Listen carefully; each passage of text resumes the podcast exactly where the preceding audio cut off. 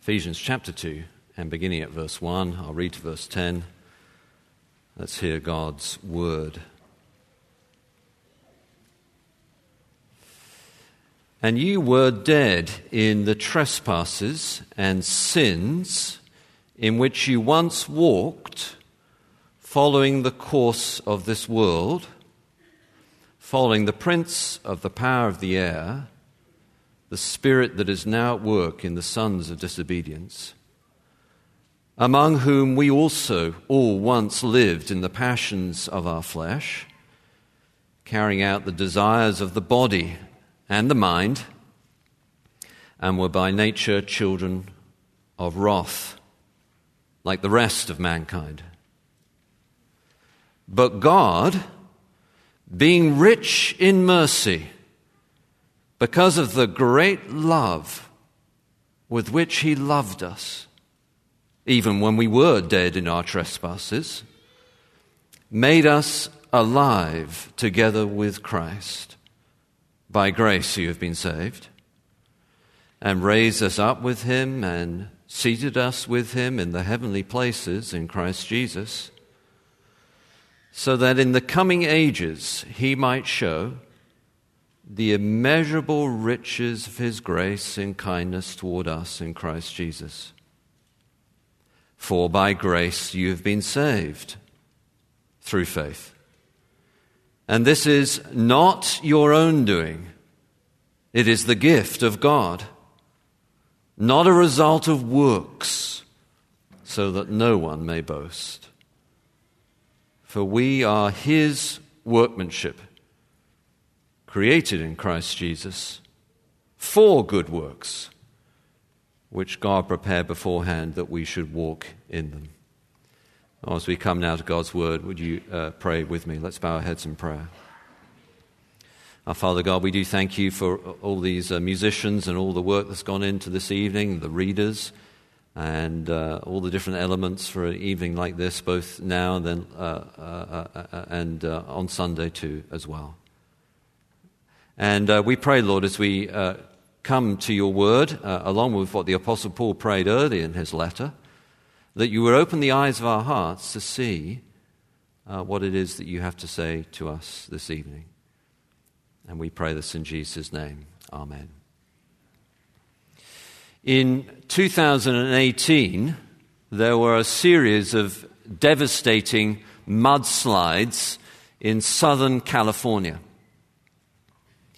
One particularly extreme case took place in a, a small town there in Southern California where a, um, a large uh, gas receptacle exploded, and the bridge uh, next to it was destroyed, and uh, fire began to break out, and the fire enveloped uh, the, uh, uh, the apartment building right next to the bridge and where the gas explosion had been.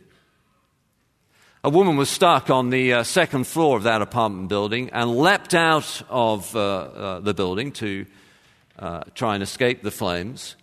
But as she leapt and when she fell on the ground, she broke her, her feet and couldn't move and was in danger of being killed by the flames. A firefighter uh, named Marve Juarez rushed into the fire. She uh, dragged uh, the woman out of the flames for over a thousand yards. That evening, uh, Marve uh, uh, is credited with saving over a hundred lives.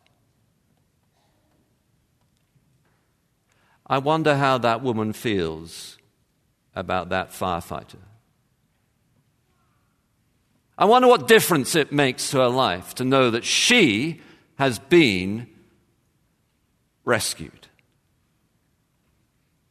The Apostle Paul is writing uh, this letter to the Ephesians with the aim of encouraging uh, this network of churches.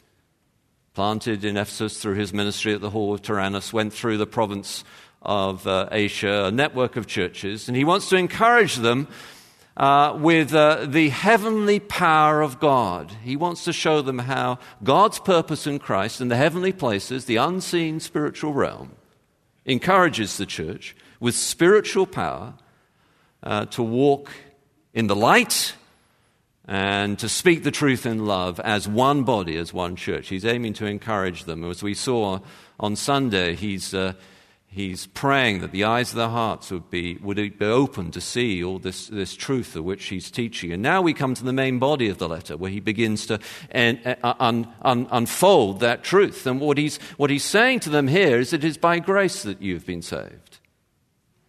That is, you've been rescued. And I want to encourage you in that regard, he's saying, so that your walk, uh, the passage begins with one kind of walking and ends with another kind of walking, so that your walking, that is, your life, would be transformed by that realization that you've been rescued. And he tells the story of rescue. He tells them that you were dead, but God, by grace. First you were, were dead, then but God, and then uh, third by grace. First, you were dead, verses 1 to 3. He says this You were dead in the trespasses and sins in which you once walked. That's that walk. Uh, we shouldn't be surprised the Apostle Paul uses this language of being dead, though living, because it's very much the same language that Jesus uses in his uh, parable of the prodigal son, where he says that uh, when the son was rescued, uh, the father says to him, This son of man was, mine was dead, but is now alive. You were dead, says the Apostle Paul, reflecting Jesus' teaching. How could it be that outside of Christ we're dead? Well, says the Apostle Paul, it's all to do with what we want. We are following, he says, the course of this world, following the prince of the power of the air, and following what it is that we want. Our passions of body and of mind. We're living according to the fashion, the influence of the world around us. We're bound by that. Our opinion is the opinion of what everyone else thinks. That's what we are like naturally. Whatever is most popular, that is what we will agree with. We're following the course of this world. There is a world system in rebellion against God, says the Apostle Paul. And we were once dead because we were in that world system. But not only that, we're following the power of the prince of the spirit uh, of the air. Of course, the Apostle Paul is talking of the devil. It's so unfashionable to mention the devil, but there's no doubt that, as C.S. Lewis once put it, there are two equal and opposite dangers with regard to the devil. One is to ignore him altogether, and the other is to become fascinated by him. There is a real spiritual enemy. And those who are outside of Christ are dead not only because they're following what is most popular, what people generally believe, but also because they're under the power of the evil one. And then finally, he says, uh, We are once dead because we're doing what it is that we want. We all once lived in the passions of our flesh, that is, what our body wants, what our senses want. We, we see something, we get it. We want more money, we get it. We, we, the sensual, physical passions, what we want, but also what our mind wants. We think what we want, we do what we want. And the Paul says all that means that we are by nature children of wrath, just like everyone else. All of us were dead. It's not exactly the most fashionable or popular thing to teach. I've always liked uh, what Henry uh, Ford said when uh, he was asked why he never did any customer surveys he said, oh, I had asked my customers what they wanted, they would have said faster horses.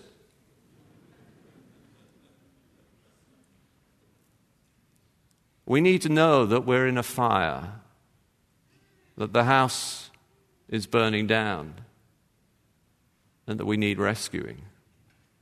We were once dead, says the Apostle Paul. But then, but God, verses 4 to 7. And when the Apostle Paul talks about God, he emphasizes his love. God being rich in mercy. The word mercy there is probably um, translating the Old Testament, hesed, the Hebrew word hesed, which is God's covenant love, his covenant faithfulness. He's rich in love. That's who God is. Yes, he's, he's angry at sinners, but he also loves them. Both are true. Not one or other, both are true. He's rich in mercy Uh, those that he is angry with. He loves us because of the great love with which he loves us. Though actually, the Apostle Paul does not say with which he loves us, but with which he loved us. He's thinking of one particular action, that is, the action of Jesus' death on the cross. Because of the great love with which he loved us, even when we were dead in our trespasses, God made us alive. And then he has three with statements, brilliantly expressed in the Greek. Together with Christ, he has made us alive, and he has raised us with Christ and seated us with Christ in the heavenly places. That is, with Christ, we are now spiritually alive and he says we're also raised and seated in the heavenly places. How can those latter two be true? Surely we haven't yet been raised and we're not yet in heaven. The Apostle Paul says, if we are in Christ, we have spiritually been made alive, we have a new taste, a new desire, we now want to please God, and because we've been spiritually made alive, positionally, we are raised. Positionally, we are seated. Our victory is absolutely certain and guaranteed because we've been made live with Christ. Therefore, positionally, we're as good as raised and as good as seated, ruling with Jesus for all eternity, if we're a Christian. Um, my uh, grandparents uh, both fought in World War II, and uh, because of that, I've long been fascinated by stories out of World War II. I was much amused to discover recently that a, a particular borough of London, which is where I'm from, called Richmond, uh, it has a, uh, a, golf club, and in 1940, uh, Richmond Golf Club posted some rules for how to keep playing golf in the middle of World War II. They had things like uh, this if you discover shrapnel on the ground, please clear it up, otherwise, it will mess up our mowers when we're trying to mow the grass. And they had this list of seven or nine rules. The, the, the, the most amazing to me was if while you are conducting a golf swing, there is a simultaneous bomb explosion, you may replace your ball and take another shot. Penalty one stroke. What bravery. How different would your life be if you knew for sure you were going to win? Guaranteed. If you're a Christian, you are made alive with Christ, you are raised with Him, and you are seated with Him in the heavenly realms. Guaranteed, for sure, definite. Such is His love for us. Oh, be encouraged, Christian. He has won the victory, and in Him you have that victory. You're seated with Him. Oh, yes, we were once dead, but God made us alive. And then, uh, third, it is by grace, verses 8 to 10. For by grace you've been saved. Uh, this is his emphasis. He repeats it twice in this passage. Uh, through faith. And this is not of your own doing, it's the gift of God, not a result of works, so that no one may boast. For we are his workmanship created in Christ Jesus for good works, which God prepared beforehand that we should walk in them. He is saying uh, that we were once dead, God made us alive, and it is by grace And he explains that by telling us what it does mean and what it does not what it does not mean. What it does mean is we're saved by grace through faith. Grace is God's unmerited favor. Faith is confused many, many people down through the years. Do I have enough faith? What does it mean to have faith? Faith is very simply trust. That's all it is. You're sitting on a chair, there you are in the pew. You sat down. Uh, you had trust that the pew or the chair would support your weight. That's all faith is trust. The chair supports you. You trust God and He saves you.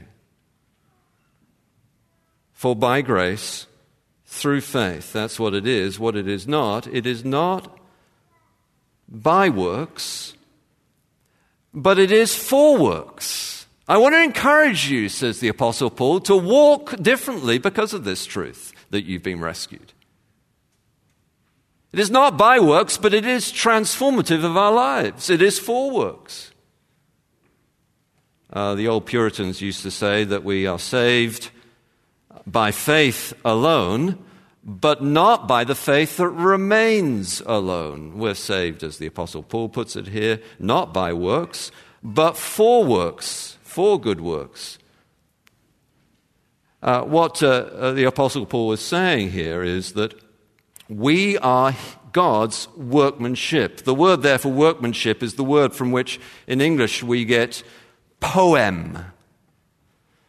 Uh, what Paul is saying is that we are God's, if we're Christians, we are God's craftsmanship. We are his, the pinnacle of his creative, new creation endeavor. We are his expression of divine genius. Uh, Walter Isaacson is a famous biographer. He's written biographies of uh, Steve Jobs and uh, Leonardo da Vinci and Benjamin Franklin. And uh, Walter Isaacson, as he's written these biographies of these historic geniuses, has reflected on what makes someone a genius. And according to him, he thinks it's the combination of the arts and the sciences. He quotes from Steve Jobs at one point, who says that what made Leonardo da Vinci such a genius is that he saw the beauty in both engineering and the arts. So I, I, whether that's true or not, I'm not sure. But the expression of God's genius is you, Christian. You are His workmanship. He's designed you to be a brilliant expression of His kindness, of His love, of His grace for all eternity. And therefore, of course, walk in that, mothers, fathers, children, engineers, artists, preachers, violinists, organists, teachers, scientists. You are God's workmanship created in Christ Jesus to be a brilliant expression of divine genius for all eternity. Walk in it. Make the most of it.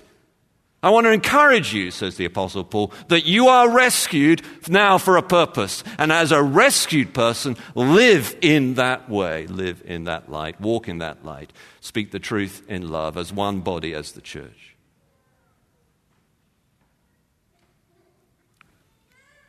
There's an Australian uh, called James Harrison who, when he was 14 years old, had to have a series of blood transfusions to save his life.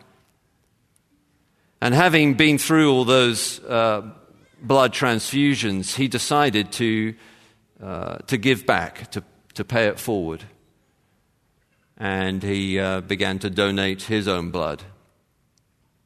Scientists discovered that uh, James Harrison, the Australian James Harrison, had an unusual antibody in his blood. It's called uh, the anti D body. And uh, what they discovered was by using this unusual part of his uh, blood, they could uh, develop a uh, treatment for a, a, a, rare disease for pregnant mothers, whereby rhesus disease, whereby the red blood cells of the baby can be killed and the baby dies. Year after year, month after month, week after week, James Harrison donated his, his, his blood. Uh, he donated blood over 1,000 times every, uh, uh, every couple of weeks for 50 or 60 years. The Australian Red Cross estimates that because of his donations for his blood, uh, he has saved over six million children. He knew he was a rescued person.